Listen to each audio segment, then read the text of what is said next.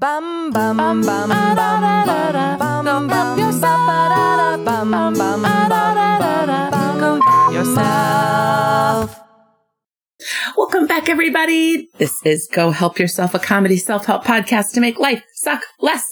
I'm Lisa Linke, and across from me, underneath a waffled blanket, is Misty Stinnett. Yes, this is me. Um, I live here now. I wanted to be even more constrained and confined, so I'm now living under a blanket inside of my small room. Yeah, there's a couple um, uh, overturned bar stools. You've really MacGyvered a situation there. Listen, we no longer record for health reasons, COVID 19 reasons, in the friendly confines of Fairfax Village Studios. Mm-hmm. So I have made quite a contraption. I feel like the game Mousetrap really prepared me for this, but It I really have made did. quite a contraption of there's like a blanket over my head, there's pillows everywhere. I have Yeah. put a big thick cardigan over my desk. I am doing my best to like MacGyver dampening the sound so that we sound as good as we possibly can for you in these surreal times. You sound great to me. Misty loves you guys so much. I am like, meh, because it's so hot in my place that my uh, landlord, Zoe, even though the air conditioning is off, is rolling up against the unit. She's like, I need to get up there. Okay. Back to the matter at hand. This is a weekly self uh, help podcast and we're comedic in nature. So you're going to laugh. I'm sorry. There's no way around it. We review and talk about a new uh, or popular or classic self help book every week on Friday.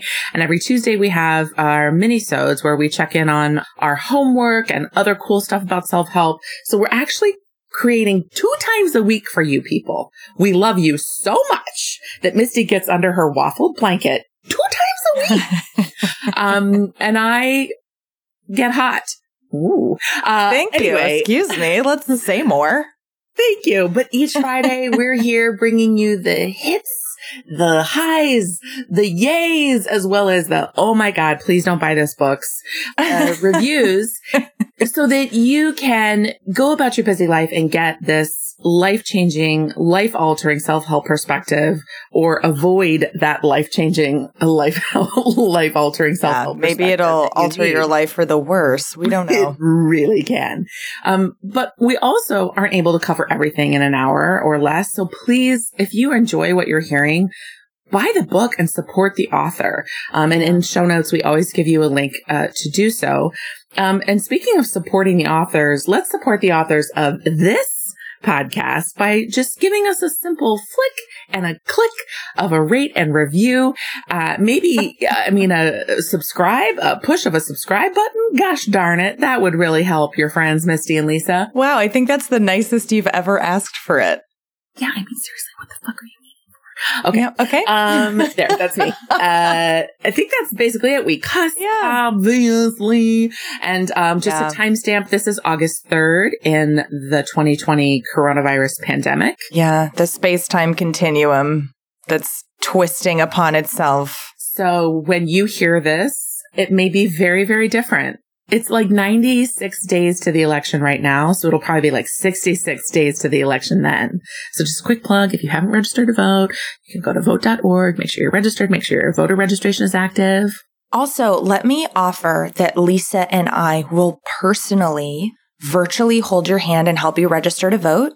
Yes. You can reach us eh, at DM us at Go Help Yourself Podcast on Instagram, or my personal Instagram is at Misty Rose, M I S T Y R O S E. Lisa's mm-hmm. is, is at It's Linke, I T S L I N K E. If you direct message us and you say, Hey, I don't know how to register to vote, or I just want some company, or I'm not sure, I'm feeling daunted, we will personally interact with you until you are registered to vote and you feel great about it. I will show up at your door and hold you to it under duress. Just kidding. Um, but what we But is that important? do- it is that important. to us. if you um, if you tag us when you post on your social media uh, evidence that you've registered to vote or you've verified your voter registration, we will repost it in our story. Oh, hell yeah. Hell Mhm. yeah. Because, you know, there's a lot of um, people who are surprised to learn they've been purged from the Voter the voter yeah. registration. Yeah. So Yeah. let's all double check. Anyway, I'm not in fight or flight. You are. Okay. I'm in freeze. Misty, what book have you brought for us today? I have brought to you the number one Wall Street Journal bestseller, The Obstacle is the Way. The Timeless Art of Turning Trials into Triumph by Ryan Holiday. Uh, longtime lawyer listeners will be pleased because we have a new a new addition to our repertoire, which is Misty. I'm going to ask you: Can you summarize the premise of this book in one sentence? Yes, I sure can. Um, I'm excited we added this element in because I feel like it's a it's a fun tease and it's a challenge for us as well to try and like encapsulate it in one sentence, which The of course is reductive. But how? Ooh, c'est réductive. Uh, fun. So I would say in one sentence, this book is about you can change your perspective to view every obstacle and failure as an opportunity to get better. All right. Lisa I'm just like melted a little on screen. Great. Tell me about the prices of the book. yeah, so the hardcover is $17.69. The paperback is still $16.24. This was published in 2014. The Kindle is $5.99, audiobook Yeah. is $12.99. Nope. And the Overdrive app is free, but it uh, it was about an eight week wait on the LA library system. Was it worth it? I did not wait. I paid for the audiobook. Oh, you know I did. I, I like to support these others when I can. But for anybody who's new, there is an app called Overdrive. I used to plug it every single episode. I love it so much. It's an absolutely free app. You sign up to it with your own local library card and it syncs to your library. And for free, you can check out digital titles or audiobooks to your smart device or Kindle if you have one of those. And they lend it to you for three weeks and then it goes back. So there's always a long wait for books. So what I like to do is go in and place holds on like 20 titles at a time. And then they'll sort of trickle in and email me when they're ready to be read. And then you always have a book coming, which is exciting and it's free. Yeah, and we had a really awesome listener. Her name is escaping, escaping me now. It's escaping me now. It's escaping me It's now. Skipping me. It's this is not a good Pandemic sign. brain is so real. Not a good sign um, at the top of the episode. but basically, she reminded us that some communities have very robust and well funded library systems and some do not. right. But if you are near a university or college, uh, often that Overdrive app can link into their system and then you'll have access to many, many more. So thank you to that longtime loyal listener. For pointing that out. She knows who she is and she's awesome. All right, Misty, talk to me about this book. Give me some first impressions here. Yeah. Okay. So the first thing I'll say is that this book is extremely practical, but it does have this it. Right, but it does have this overarching life philosophy. So it's based on ancient works of Stoicism. Okay. And so it is very philosophical. And yet every step is extremely practical. So it's one of those books that really toggles back and forth. It reminded me of a more approachable, shorter version of The Subtle Art of Not Giving a Fuck. But this was published more than two years before, which is very interesting. Maybe Mark Manson read it and was like, this is great. Well, remember ideas, according to Elizabeth Gilbert and Big Magic, are just floating around and they will. And they found Ryan Holiday and Mark Manson. Well, they found both of them, but maybe one of them executed first.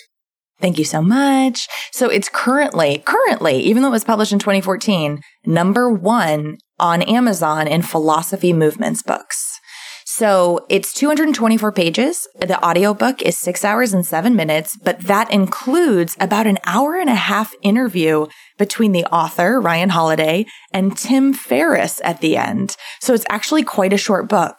So Tim Ferriss is the behemoth author of the four hour work week, the four hour body, the four hour chef. He's got one of the most popular podcasts in the world. And he's actually listed as the publisher of the audiobook, even though the publisher is Penguin Random House. He's So- doing his four hour work week right there. Excuse me. That should not have caught me so off guard. But Um, so, you, so, so the book is actually, you know, four and a half hours. If you're, it's very quick. So if you want to hear more about Stoicism, Ryan's path to writing the book, how he met Tim Ferriss, etc., that part of the audiobook might really appeal to you, and you might want to get the audiobook instead of the book book. Also, the author reads the audiobook. He's got a decent speaking voice, but he's one of those people that sounds like he has a perpetual cold. I'm not going to judge, but that's good to know. It's just an observation. I enjoyed it. I would listen to it again. He suffers from allergies. Allergies to failure. So about the author, this. no, that should not have made me so happy. so this is uh I'm going to tell you a little bit from his website, ryanholiday.net, a little bit from his Amazon authors page, and a little bit from Wikipedia. So from his website himself, which will be in show notes, he says, I am Ryan Holiday and I am a writer and media strategist. When I was 19 years old, I dropped out of college to apprentice under Robert Greene, author of The 48 Laws of Power.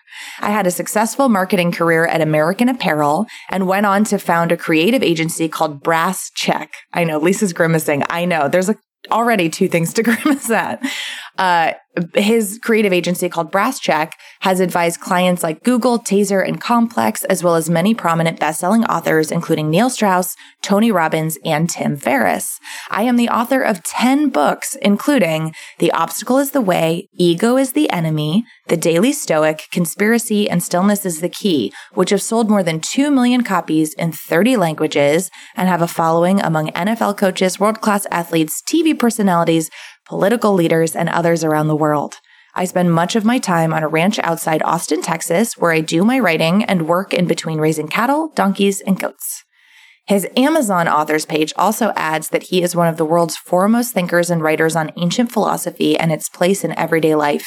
He is a sought after speaker, strategist, and the author of many best selling books. You can follow him at Ryan Holiday or subscribe to his writing at ryanholiday.net and dailystoic.com.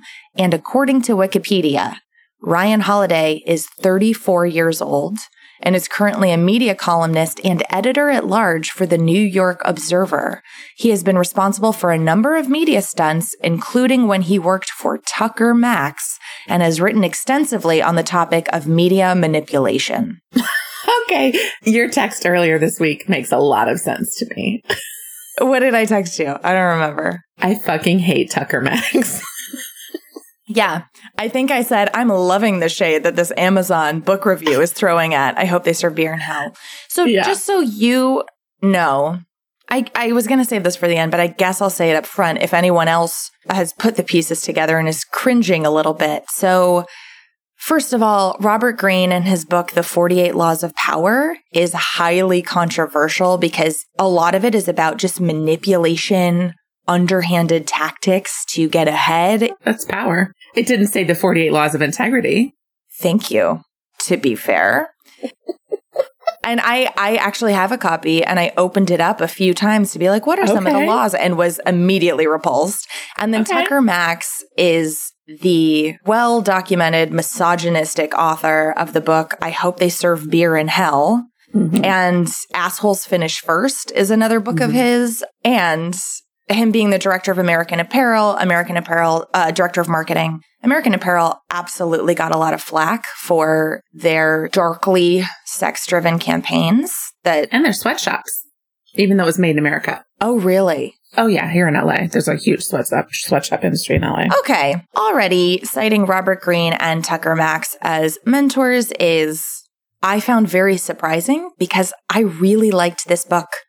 And as you're about to hear, I found it to be intersectional, inclusive, um, really meets you where you are in life. So just want to address that up front that maybe these men um, taught him how to publish a book and how to reach a wide audience and not how to write manipulatively because he doesn't, in my opinion, in this book. This is the only book of his I've read. So interesting when all those things are true.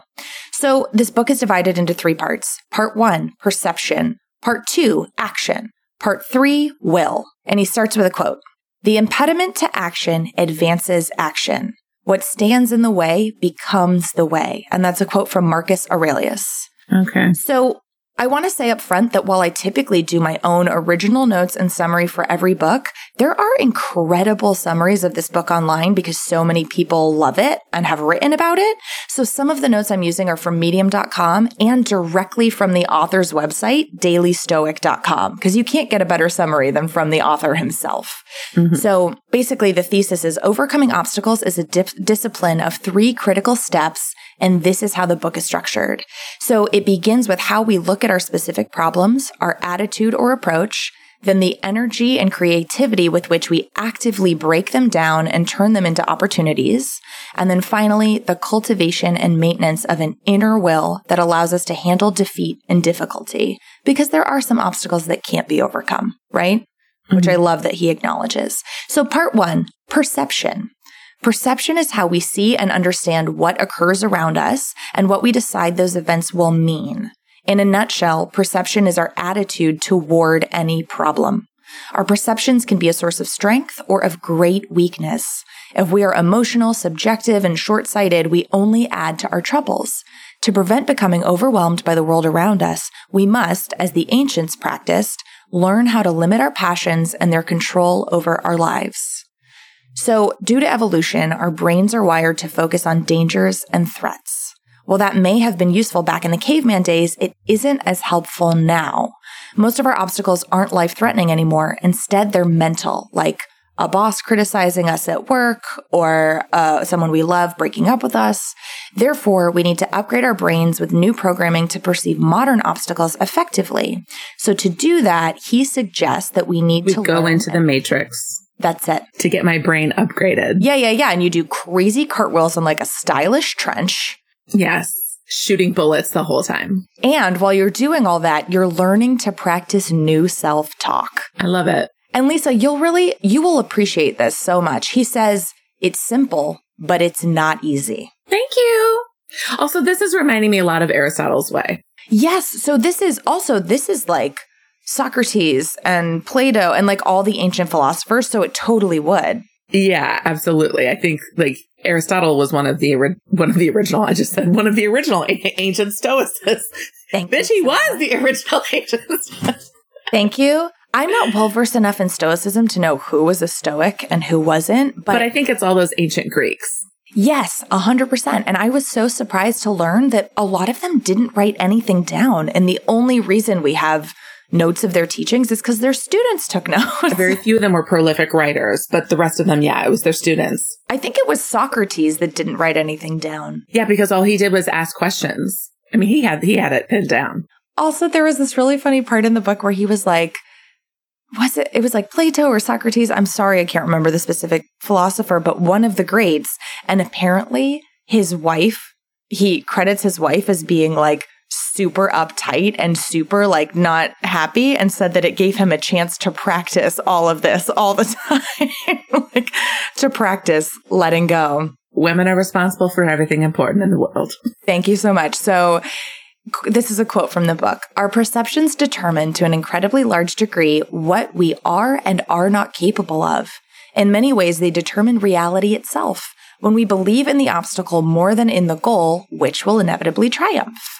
He also says you will come across obstacles in life, fair and unfair, and you will discover time and time again that what matters most is not what these obstacles are, but how we see them, how we react to them, and whether we keep our composure. Um, and throughout the book, he uses example after example of like great leader, great entrepreneur, people who really changed the world and the obstacles they faced. So, you know, he talks a lot about Steve Jobs, Ulysses S. Grant, big Roman emperors. And it's like, you know, everybody told Steve Jobs, you are crazy to think that you can put a computer in everybody's hands. Like that's insane. And he was actually let go from Apple because his sort of direct to consumer vision was seen as way too radical, which is insane when you think about it now because we all know how that turned out and that he was right. But it's really interesting to think that if Steve Jobs really believed he was that, also kind of a tyrant, and which is the other reason why they let him go. Well, that too. That too. but like, you know, if everybody like if he really bought into everybody's doubts about his vision, we would not be holding iPhones and it's true. talking on It's true. We need disruptors. So, right. So there's four things that we need to do according to Ryan Holiday when facing obstacles. One, we need to be objective. Two, control emotions. Three, have perspective. Four, focus on what can be controlled. So number one, be objective. Being objective means removing you from the picture. Just think about what happens when we give advice to others. Their problems are usually crystal clear to us. But when we think about our own problems, we carry so much baggage. To be objective, take your situation and pretend it's not happening to you, but rather to someone else. Quickly and dispassionately size up the situation. The more you practice this, the better you'll get. Number two, control emotions. Controlling your emotions means not panicking. Panic is the worst enemy because it muddles thinking. To overcome panic, we need to imagine a second self using contrarian questions and statements against the panicking self. So here's an example he gives in the book. Your panicking self is like, we lost money. And then your second contrarian self comes in and says, but aren't losses commonplace in business? And your panicking brain is like, yes. And your contrarian self says, are the losses catastrophic? And the panicking brain says, not necessarily. The contrarian self says, so this is not totally unexpected. Why are you getting so worked up over something that is at least occasionally supposed to happen? And the panicking brain goes, well, uh, right? So that's just a very simplified example of how you can do this. I mean, yes, although we all know that logic cannot quell fear. The emotion has to be experienced. Exactly. And he actually says that in the book. He's like, feel your feelings, get upset. I'm not saying don't get emotional, but once you have done that, take a deep breath and start to move, you know, into a more dispassionate thing. So he's like, yeah. cry if you need to cry, scream if you need to scream. All right. Yeah. I mean, also, I'm just curious as to why this all needs to happen internally and why there can't be a trusted or valued partner or, um, what's the word for some advisor who oh, there this. can. No, there okay. can. But this is, this is, he's talking about one tactic and it is this contrarian self talk that can help talk us down from the ledge. Well, you'll see that my contrarian self talk already doesn't fucking like it. Thank you. Just Thank kidding. You. I see it. I'm, my job, for those of you who are new, is to poke holes in anything. That's my job in life. I just walk around poking holes in whatever I see. Papers, banners, paper plates, paper cups, watering cans. I just poke holes. And my big beef with self help is that it's take one thing and apply it across the board like icing. And that just doesn't work. Yeah. And I don't think that's what this book is doing. I think this book says like, here are a bunch of tools I love to that. try and do this. Yeah. I love it and I hate it. Yes. And so that's a super simplified version of the contrarian self talk, but sure. you get the idea. So he says when you have this kind of conversation with your panicking self, those extreme, it can help the extreme emotions to dissipate a little. Like when you start to go like, okay, let me see this from an objective point of view. Another option is to ask a question that Marcus Aurelius asks himself. Does what happened keep you from acting with justice, generosity, self-control, sanity, prudence, honesty, humility, straightforwardness? Ugh, this guy sounds like a drag. Thank you. And super old. If not, then get back to work. Yeah. So number three, have perspective. Having perspective is about reframing the situation and finding the opportunities in your obstacle. If we can do that, obstacles become something we embrace rather than avoid. So here's another quote from the book. The struggle against an obstacle inevitably propels the fighter to a new level of functioning. The extent of the struggle determines the extent of the growth. The obstacle is an advantage, not adversity. The enemy is any perception that prevents us from seeing this. So the obstacle is the way. Thank you so much for joining us on this episode. so he gives these examples, right, of like Helen Keller and Thomas Jefferson. So Thomas Jefferson realized very, very quickly that he was a terrible public speaker. So he threw himself into learning the craft of writing and became one of the greatest writers of his day and wrote the Declaration of Independence. And then Helen Keller, of course, was deaf and blind. So all she had was her writing. and then she became this and mute. Yes. And mm-hmm. she became this revolutionary thinker and yeah. changed the way that we see people um, with yeah, disadvantages. so people enslaved others.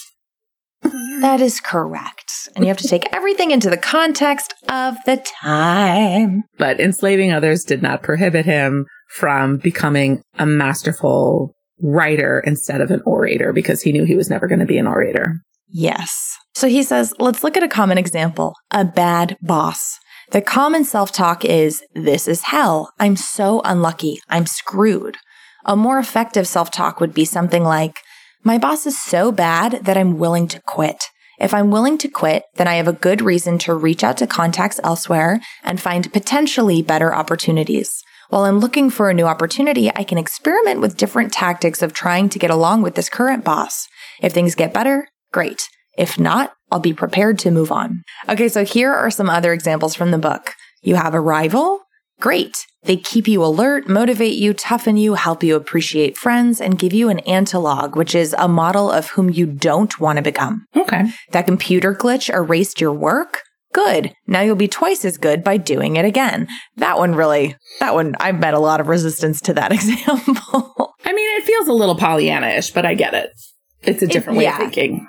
A hundred percent. Also, like if we had to re-record a podcast episode, which we've had to do a couple of times, it is always like, oh my God. Yeah. But then also, what's the alternative? There is no alternative. So you just Yeah, either, yeah. you could do it begrudgingly or you can do it in a joyful, in a joyful Yeah. service to the Lord. Thank you. And you can go, okay, well, maybe that second recording was better than the first. So that business decision turned out to be a mistake. A scientist wouldn't be upset. He'd be happy that he made progress and you should too, right? You Yeah. learned about what you shouldn't do. Yeah. Someone's critical towards you? Good. Lower expectations are easier to exceed. Someone on your team is lazy? Good. That makes your accomplishments seem greater. okay. I want to practice this. Misty, throw some terrible things at me. Um, you just realize that your armpits smell really bad and you're on a date. Great. They'll either love me or hate me. It makes my choice much easier. You just ran your car into your landlord's car. Great. He hates me already. Now he can evict me and I can take him to court. That's not, I don't.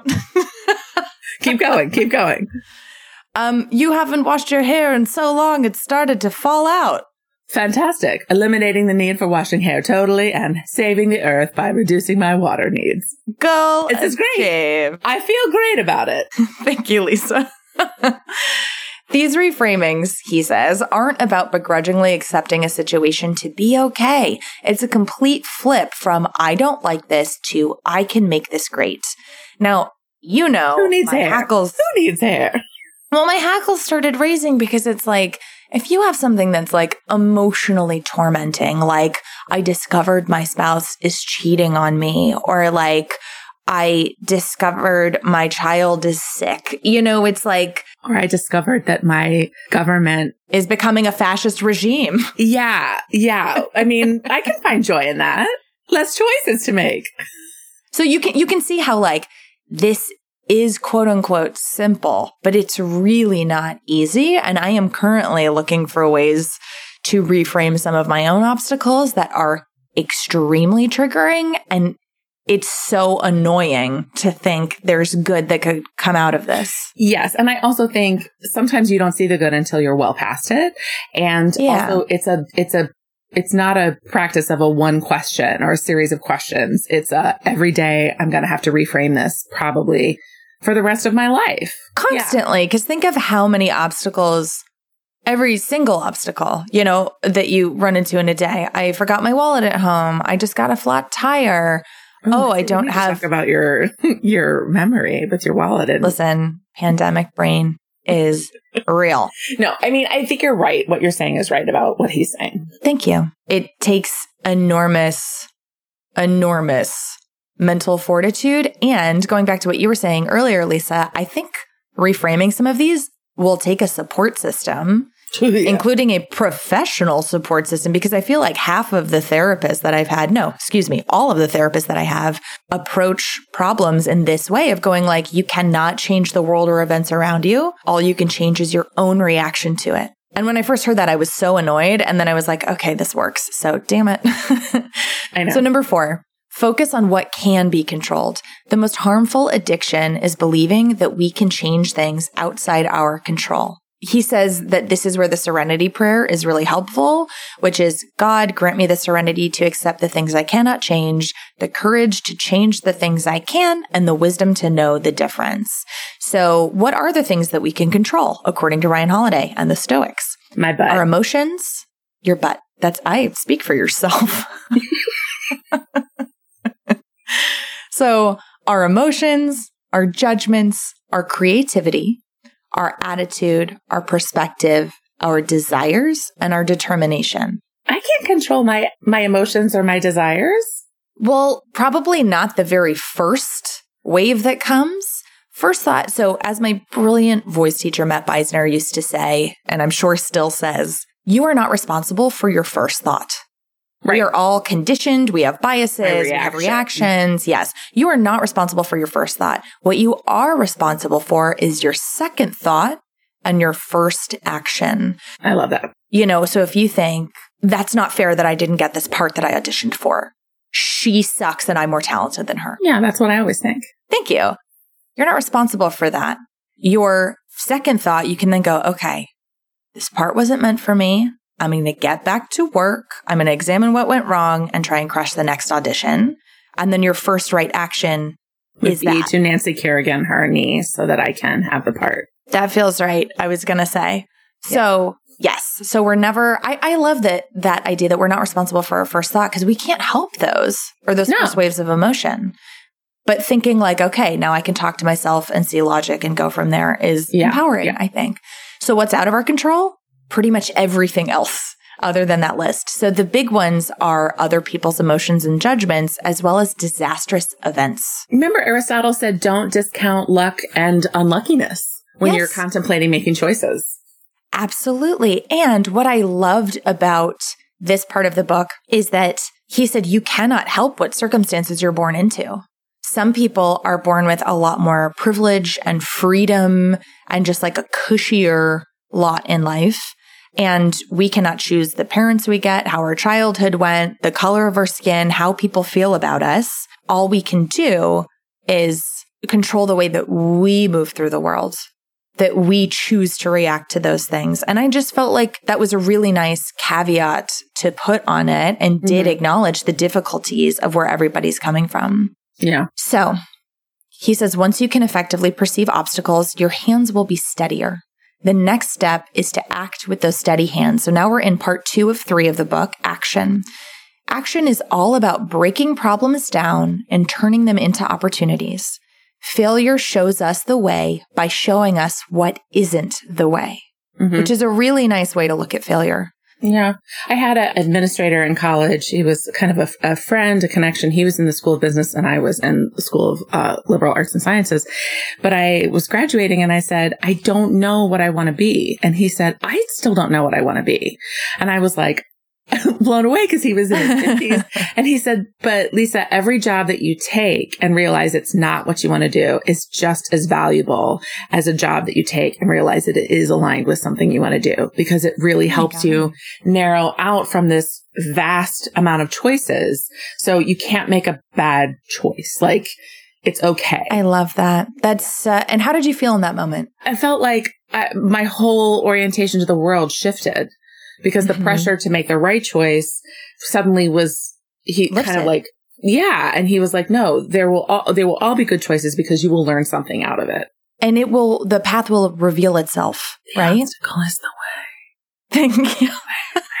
I wish you all could see the eye contact she made with the camera. She had her wide eyes on. Um, and that's so, and, and it did, didn't it? way You took a job that was like crush. It was a great job, but it was crushing your soul. Uh yeah that wasn't for many years later uh, i initially took a job as a server and a bartender in atlanta Yeah, you also did, i found out that was not what i wanted to do very helpful Yes, I think we all have spent a lot of time doing those jobs that we don't want to do. but i did pay off my party credit card from college so that was useful wow, you must have had some good parties. Did I ever tell you that I was a Jello shot girl at a bowling alley in college? you and i would have been very good friends Thank you. We are. i we are I never party that hard. I was too busy trying not to fail my pre med degree. Do you know how hard five semesters of chemistry is when you're not good at chemistry? Sociology major, bitch. Damn it. Listen, I don't even use my STEM. I really should have been truly, truly, truly outrageous. Did we do it? We did. We did it. Anyway, moving on. By the way, for anyone listening who is about to go to college or currently in college and trying to decide their major or maybe switch their major, here's something I wish I had been told. Unless you are going directly to a grad school uh, or a graduate program that that requires certain prerequisites. So if you want to be a doctor, you got to do pre med, or a dentist, you got to hit those science credits and be pre dental or law. There are certain things that will really help you, help prepare you.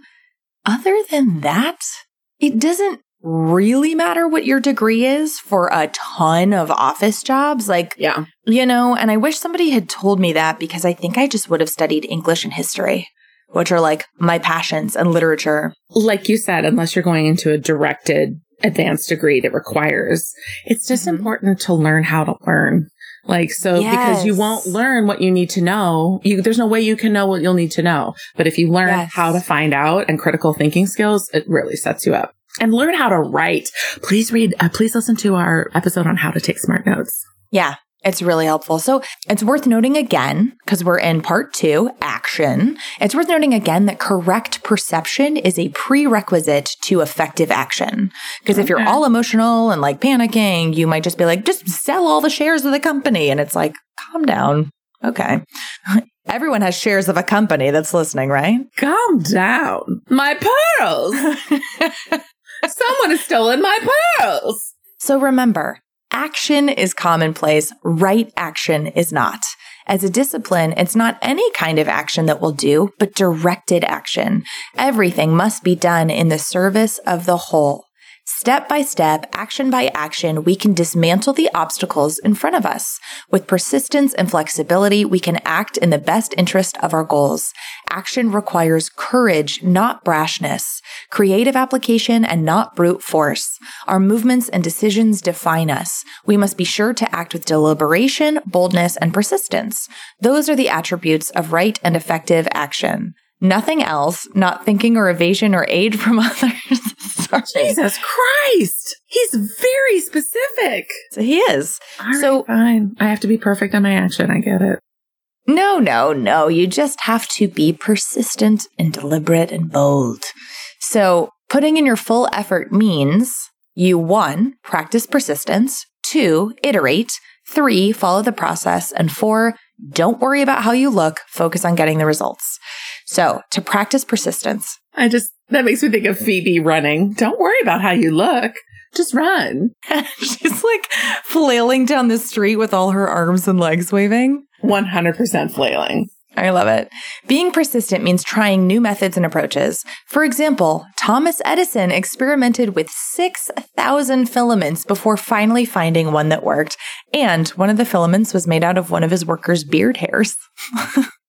Did you know that? No. Can you imagine trying to and I- replicate that? he and I share, yeah, that guy would have to be just growing beard all day long. Um, uh, I share a birthday with Thomas Edison. That's why I'm so bright. Oh, really? You look so much younger than that. Get it? That one he was born me. in the 1800s. Oh, I, oh, I got it. You say you're laughing, but you look upset. so he says it's supposed to be hard. Your first attempts aren't going to work. It's going to take a lot out of you, but energy is an asset we can always find more of. So again, liberating. You're going to fail a lot. That's okay. If you are committed to seeing it through, then temporary setbacks aren't discouraging. They are just bumps along a road that you intend to travel all the way down. All right. Don't tell me how to feel. I can be discouraged. You can. You can. And then you can get up and try again, even while being discouraged. That's persistence. Fuck it. I know. It's literally the most annoying because I'm trying to muster this stuff right now in my life. So, number two, iterate. Often, when people want to try a new solution, they invest heavily in getting everything set up perfectly before testing it. This approach is risky because if it doesn't work, you've wasted a lot of time and resources. In Silicon Valley, people don't launch a finished product, which I did not know. They iterate fast by launching the minimum viable product, which is the most basic version of a core idea with one or two essential features. When it fails, they should ask themselves, what went wrong? What can be improved? What am I missing? He says that's why stories of great successes are often preceded by epic failures. Iterating fast helps you feedback faster and it makes you stronger from failure. Number three, follow the process. The process is about doing the right things right now, not worrying about what might happen later or the results or the whole picture. Uh, number four, don't worry about how you look. Focus on getting results. We often have an ideal image of how we'll overcome an obstacle, but life rarely works out like that. And when that happens, we become attached to our imagined method. Don't worry about the method. Focus on getting results. we wrongly assume that Lisa's doing the Phoebe run. we wrongly assume that moving forward is the only way to progress, the only way we can win. Sometimes staying put, going sideways, or even moving backward is actually the best way to eliminate what blocks or impedes your path. Again, that felt liberating. So, for example, Martin Luther King told his followers to meet physical force with peace. And in doing so, they made the enemy seem evil and indefensible, which of course we know we're still fighting this fucking enemy, but that's a good example. But of course, some obstacles are impossible to overcome. Some paths are impassable. So this is where the discipline of the will comes. So now we're in the last part of the book, will. Will is all about cultivating perseverance that can overcome difficulty. Perception is the discipline for the mind. Action is the discipline for the body and will is the discipline for the heart. Having strong will allows you to endure hardship along your journey. So the author says, will is our internal power, which can never be affected by the outside world. And he uses a lot of examples of uh, American prisoners in Viet Cong prison camps, including John McCain and this high ranking uh, official who was captured, and they were tortured for seven and a half years. So it's like, how can you muster this strong will? So he says, will is our final trump card. If action is what we do when we still have some agency over our situation, then will is what we depend on when agency has all but disappeared. Placed in some situation that seems unchangeable and undeniably negative, we can turn it into a learning experience, a humbling experience, a chance to provide comfort to others. That's willpower. But that needs to be cultivated. We must prepare for adversity and turmoil. We must learn the art of acquiescence and practice cheerfulness even in dark times. Oh, Lisa's not happy about that. Fuck your cheerfulness even in dark times. That's like telling people how to protest. I don't appreciate it. Yeah, I mean, I guess I I do agree because I think you can have really strong will and you don't have to be cheerful. I mean, look at what's happening in our country. yeah, and I don't think being cheerful is a signifier of how strong your will is either. So yeah, we'll agree to disagree, Ryan Holiday. So he says too often, people think that will is how bad we want something. In actuality, the will has a lot more to do with surrender than with strength. Think of the terms God willing over the will to win or willing it into existence, for even those attributes can be broken. True will is quiet humility, resilience, and flexibility. The other kind of will is weakness disguised by bluster and ambition. See which lasts longer under the hardest of obstacles. Take Abraham Lincoln. I did not know this. Most people are unaware that he battled crippling depression his entire life. He was almost driven to suicide twice. Therapists love to pull that one out sometimes when you're in the middle of depression. I didn't know this. Yeah, that's, it's, I mean, come on. They're like, listen, if he can do it and quote unquote free the slaves, well, why can't you just get up and go to work? That's he did not really. I mean, he did technically free the slaves, but listen to 1619 if you really no, want to know. But that's what I'm saying. Like, there, look what he did. And he battled with crippling depression his whole life. Yes, he did make massive leadership strides while struggling with this. His life was one of enduring and transcending great difficulty. It would be his own experience with suffering which drove his compassion to allay it in others. He was patient because he knew that difficult things took time. Above all, he found purpose and relief in a cause bigger than himself and his personal struggle. Nope. His struggles. Also, was Mary Todd crazy or was she just exhausted from dealing with an egomaniac depressive? I ask you. You decide. The answer may surprise you. Uh, That's the title of our next upcoming podcast. thank you. Oh, yeah, that's it.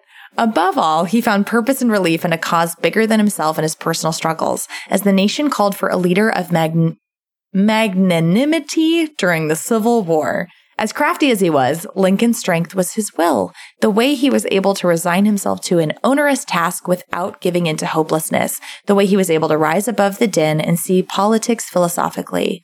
This too shall pass was Lincoln's favorite saying, one he once said was applicable in any and every situation one could encounter.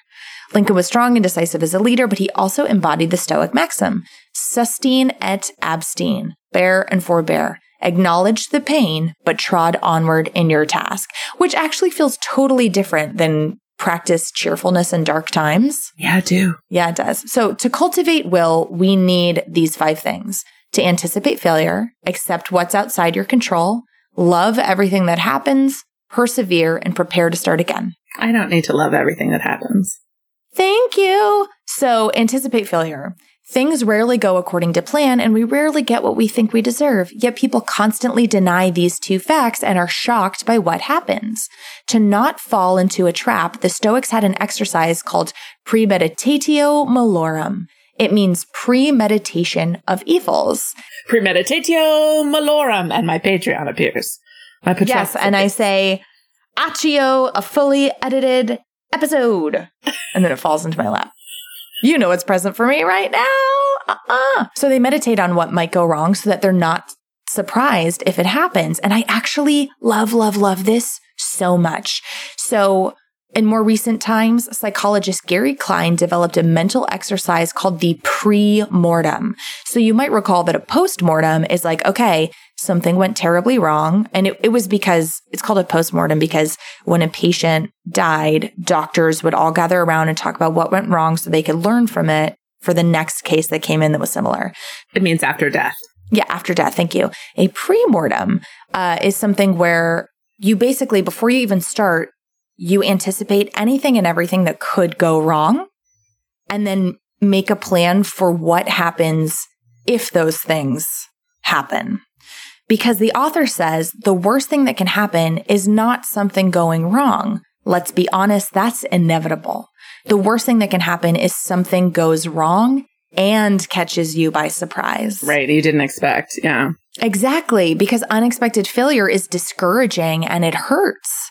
But doing a premortem makes it less likely that you'll be surprised and it'll give you strength to move on and make use of failure. So I love this because it's just kind of giving you more tenacity. Yeah. He says the world might call you a pessimist. Who cares? It's far better to seem like a downer than to be blindsided or caught off guard. Plus, like, I know that he is 100% against the secret being like, don't even speak it into the universe. He's like, no, speak it and plan for it. Yeah, speak it, plan for it, embrace it, expect it to happen. And I think that's just a way more realistic view. It's more Yeah. empowering. So, number two, accept what's outside your control. Life is like driving. There are many things outside our control, like traffic rules.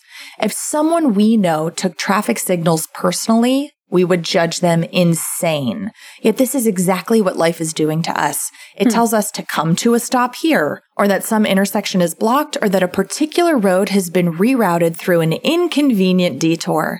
We can't argue or yell this problem away. We simply accept it. That is not to say we allow it to prevent us from reaching our ultimate destination, but it does change the way we travel to get there and the duration of the trip. So I love that analogy. In life, we also have weaknesses. Some people use those weaknesses as an excuse for why they can't achieve their goal. Others accept their unchangeable weaknesses so that they can fully advance their strengths. For example, Thomas Edison was almost deaf, Helen Keller was deaf and blind, but they accepted their unchangeable weaknesses rather than resenting them, and that allowed them to develop different but powerful senses to adjust to their reality, which is what we talked about earlier. To prevent ourselves from feeling like the center of the universe and feeling like victims, we can use contrarian self talk again. So here are some examples from the book. You lost money? At least you didn't lose a friend. Lost that job? At least you didn't lose a limb. Lost your house? You could have lost everything. What if I lost all of those things? Well, you could say you still have your life. But this, this is this is tough because we we all know that saying like, "Oh, other people in the world have it worse than me," just denies our own struggles and that's not always helpful. So I get again, I think it's important to process the emotion. Yes. I think we get to that place, Mhm. but, t- but telling someone to get to that place backfires. Exactly. And knowing that that's like step 3 or 4 is helpful. Once we accept what's outside our control, we can fully advance what's in our control. So this is number three, love everything that happens. The next step after acceptance is changing our view from I must do this to I get to do this. The goal is not to tell ourselves, I'm okay with this. I think I feel good about this. The goal is to tell ourselves, I feel great about this. If it was meant to happen, it would have happened. And I'm glad that it did when it did. I'm going to make the best out of it. Then proceed to do exactly that. And he uses this example of, I feel like it was Edison again, but I could be wrong.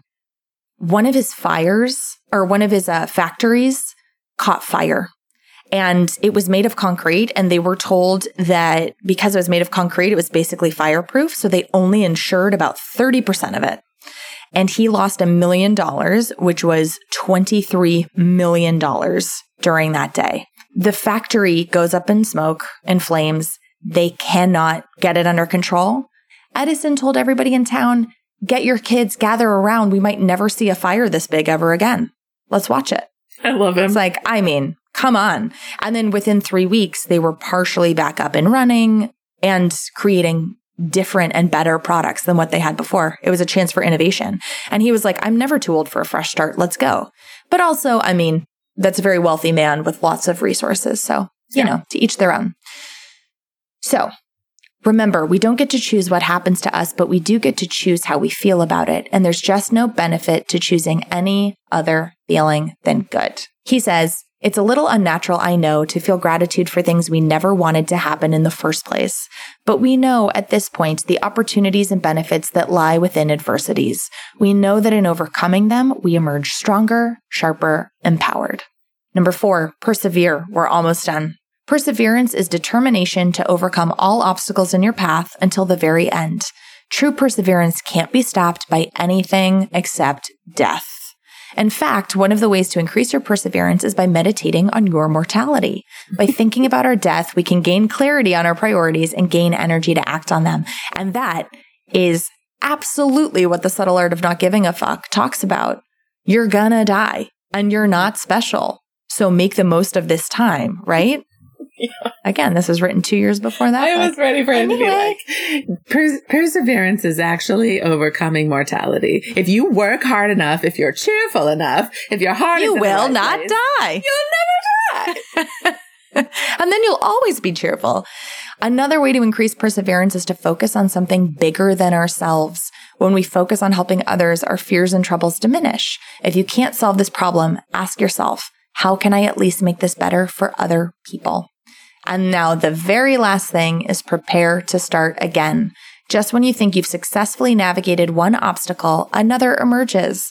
But that's what keeps life interesting. And as you're starting to see, that's what creates opportunities.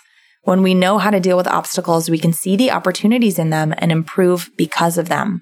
We no longer are afraid of them, but instead we are excited and cheerfully anticipating the next round. Oh, fuck you. So that is a brief overview of The Obstacle is the Way, the timeless art of turning trials into triumph by Ryan Holiday. Great if you want to read it for yourself, thank you. It's available on audible.com, the free library app Overdrive, depending on your city, and wherever books are sold. And there will be a link to his book in show notes. And you can also learn more about the author at ryanholiday.net or dailystoic.com. Awesome. Misty, did this book need to be written? I think yes, Mhm. because remember that this was written two years before the subtle art of not giving a fuck. And I think it makes ancient stoicism really accessible in the modern day. Mm-hmm. And it's also very pragmatic and not victim blaming. I actually Mhm. found it to be really empowering and flexible. So I actually feel like this was the predecessor that paved the way for the success of books like The Subtle Art of Not Giving a Fuck and Unfuck Yourself. Mm-hmm. But if either of those books had come first, this would be a no, mm-hmm. right? Because it already would have been covered. Yeah. What did you try to put into practice and how did it affect you? I am currently practicing shifting my perspective when obstacles arise, big and small. Um, so for example, all of production has stopped in Hollywood. So, and that's a big problem, right? This I'm not- pandemic. I'm not aware. how- yeah, no, Lisa is a working actor who's not working right now, is not aware. So instead of of saying like, okay, I'm not going to work in my career fields, I'm trying to say, okay, so this is the time for me to expand my interest and find a way to make myself even more employable. Maybe that's getting a certification or taking a workshop or starting a website or a consulting service. Instead of viewing it as an obstacle to the path, I'm trying to say, okay, this is my path now. And in dealing with this, how can I make myself even better? But I will say it is really hard when there are emotionally charged obstacles. It is really difficult to be like, how am I benefiting from this? Yeah. Also, I'm going to say that this shit doesn't really apply in a pandemic. I mean, I think it could especially apply in a pandemic. We will agree to disagree on that one. um, it depends on the problem, right? Well, I so. mean, I wouldn't expect anybody to be able to do any kind of this work when they're living in trauma. Yeah, exactly. Your your brain is literally being wired differently. Your brain is only focused on surviving right now. So things like planning ahead, big picture, setting goals, having the desire to achieve goals literally does not matter to your brain right now. Well, and it's not even about goals. Like maybe you're saying my obstacle is that I'm feeling really depressed and I'm unable to get out of bed. And maybe, maybe a way you could apply this is going, okay, how can I practice self compassion with myself when I'm having those days? How can I allow myself to lay here and have that be okay? How can I practice non self judgment?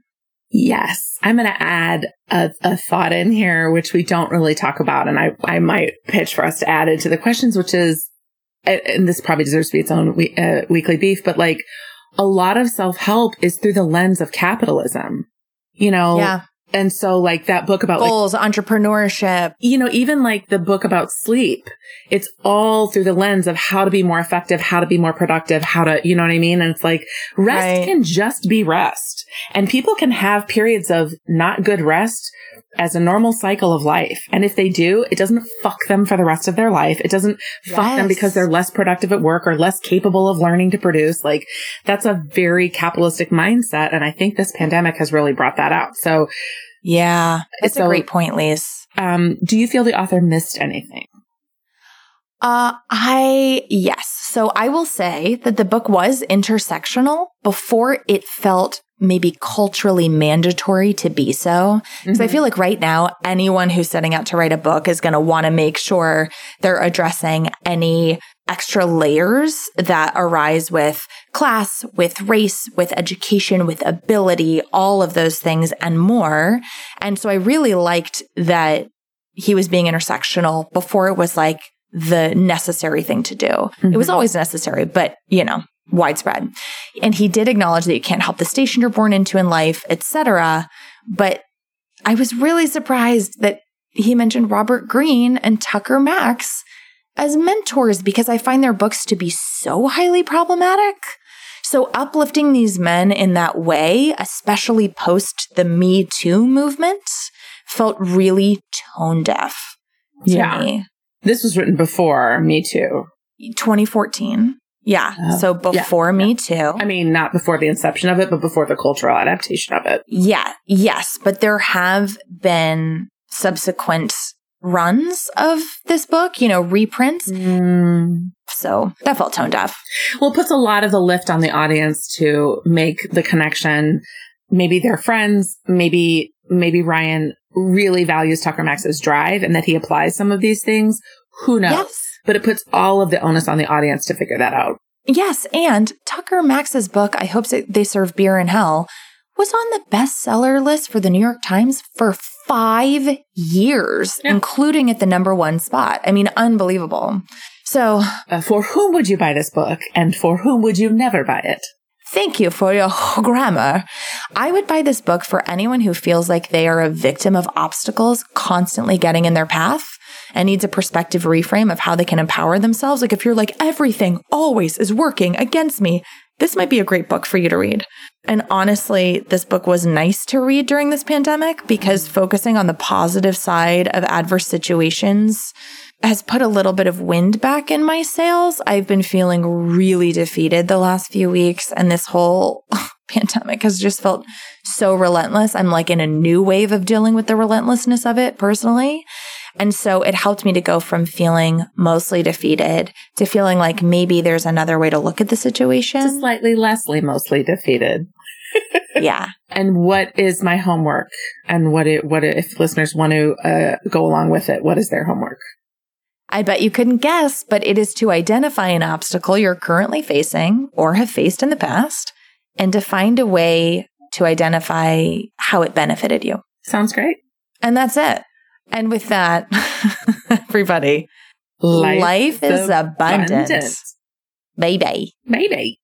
Go Help Yourself, a comedy self help podcast to make life suck less, was produced by Misty Stinnett, Lisa Linke, and Matt Sav. Our theme song was also written by Matt Sav. He's amazing. do you want to get in touch? You do. Email us at gohelpyourselfpodcast at gmail.com. And you know, you can also find us on the social medias Instagram at Go Help Yourself Podcast. Twitter at GHY Podcast, or check out our website, gohelpyourselfpodcast.com. And if you liked our podcast, please subscribe, rate, and review us on iTunes to help other people discover our show. It's really the least you can do. And why don't you tell all of your friends? Bye.